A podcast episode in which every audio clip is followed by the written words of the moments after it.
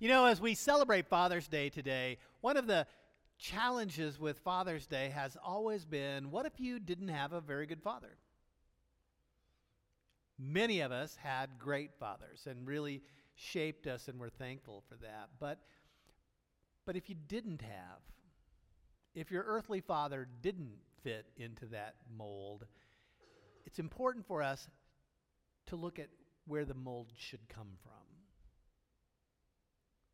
What is a what does a good good father look like? It looks like it looks like the very heart of God. I was listening to a program on NPR. It was an author. His book talked about his lifetime and he wrote in depth about his relationship with his father.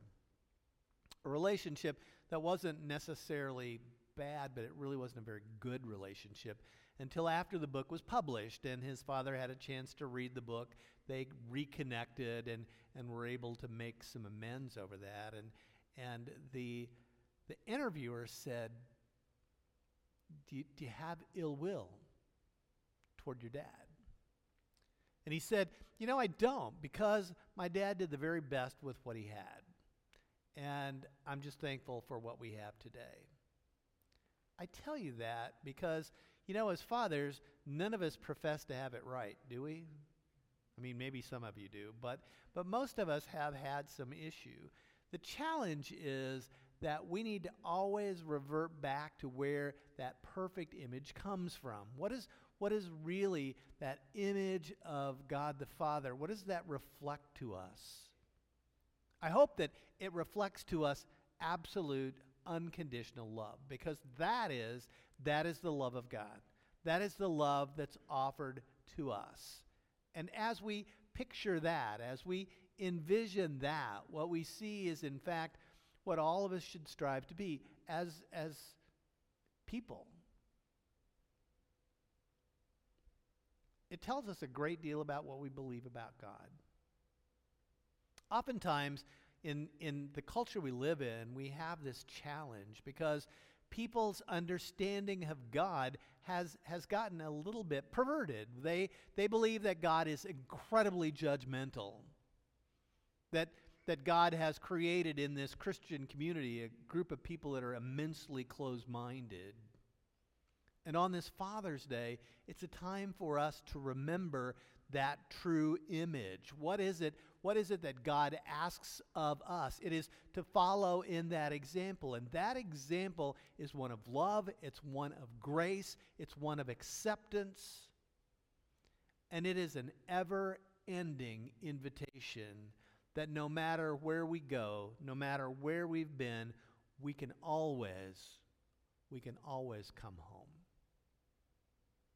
Today, as our scriptural foundation, I want to take us to the book of Luke in the 15th chapter, a passage that has, it, it has come to be known as the story of the prodigal son. Now, of course, when scripture was written, it didn't have all the headings, it didn't have all the chapters and numbers. So we've kind of inserted that. As we inserted the subtitle to this chapter, I think we kind of missed the boat. The story is not so much about the son as it is about the father. It is about the father's love and the father's grace. It's recorded like this. When he came to his senses, he said, How many of my father's hired servants have food to spare, and here I am starving to death. I will set out and go back to my father and say to him, Father, I've sinned against heaven and against you. I'm no longer worthy to be called your son.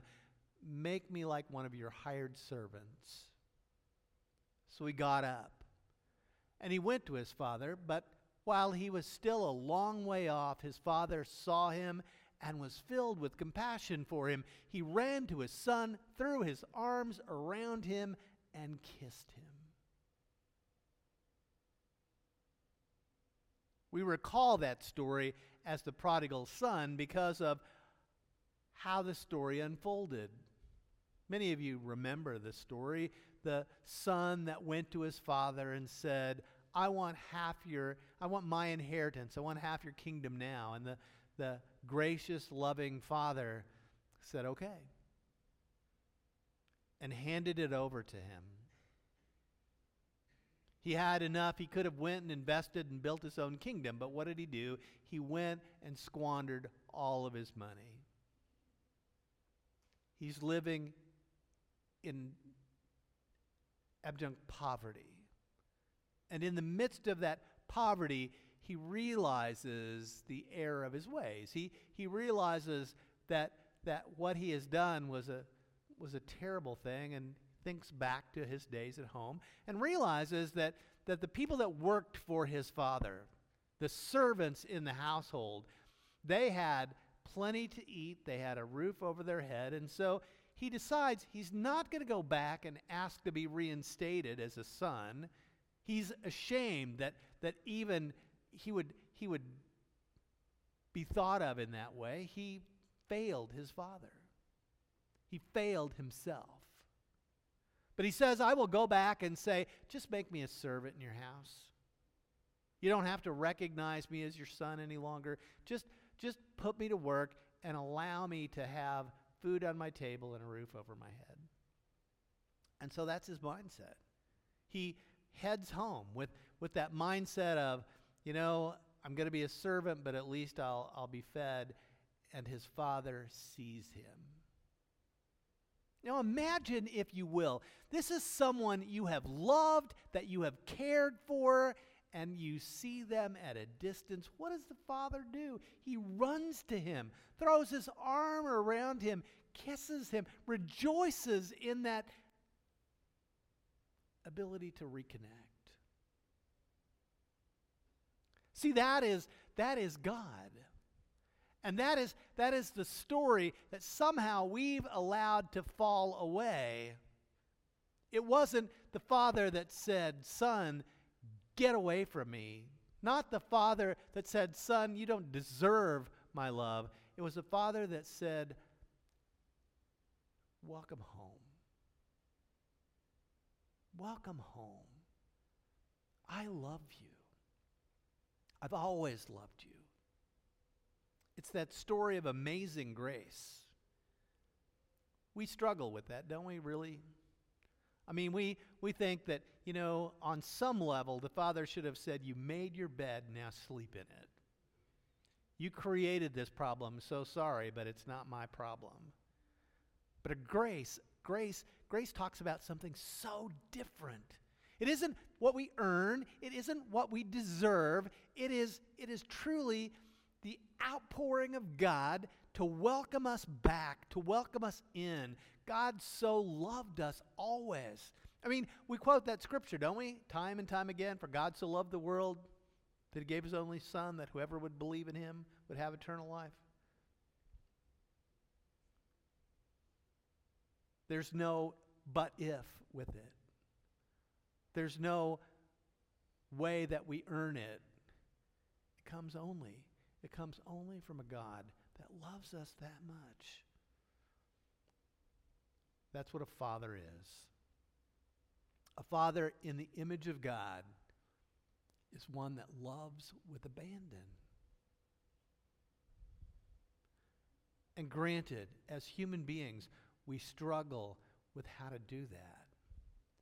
But the image, the image is there. The image is there of a God that, that meets us where we are, that welcomes us back into that relationship, that, that the heart of a father is always love and care for their children.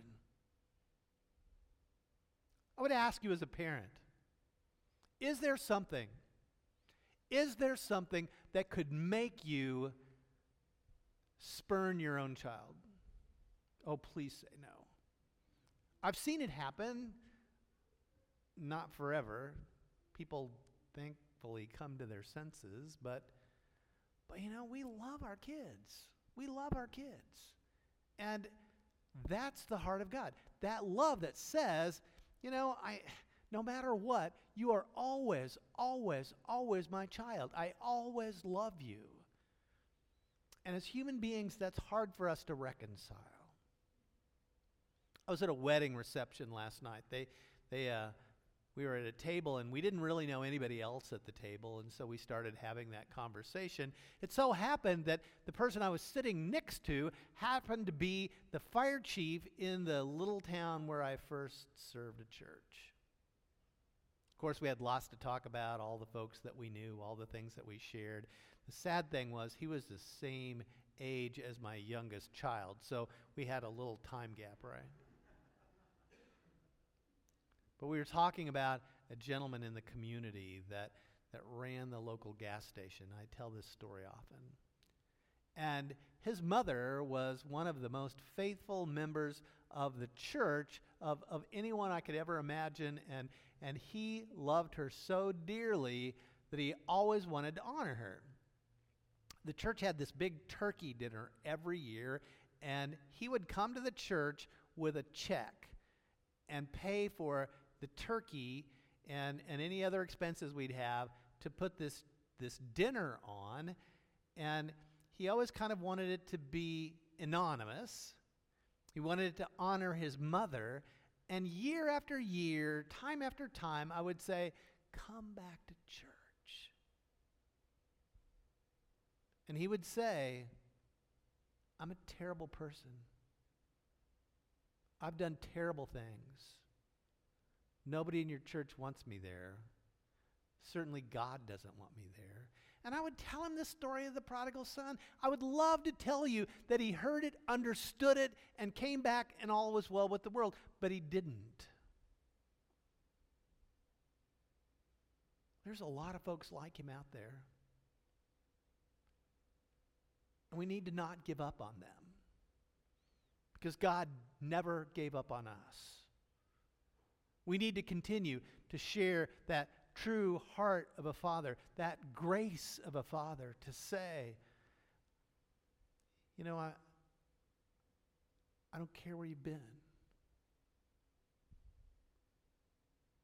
It allows us to know that when we're ready to turn our life around and come back, it isn't with any barriers, it's with an open invitation. It's with that love and with that grace. That's the heart of a father. That's the heart of our loving God. My friends, this morning, as we share this time together, I challenge us to see that heart.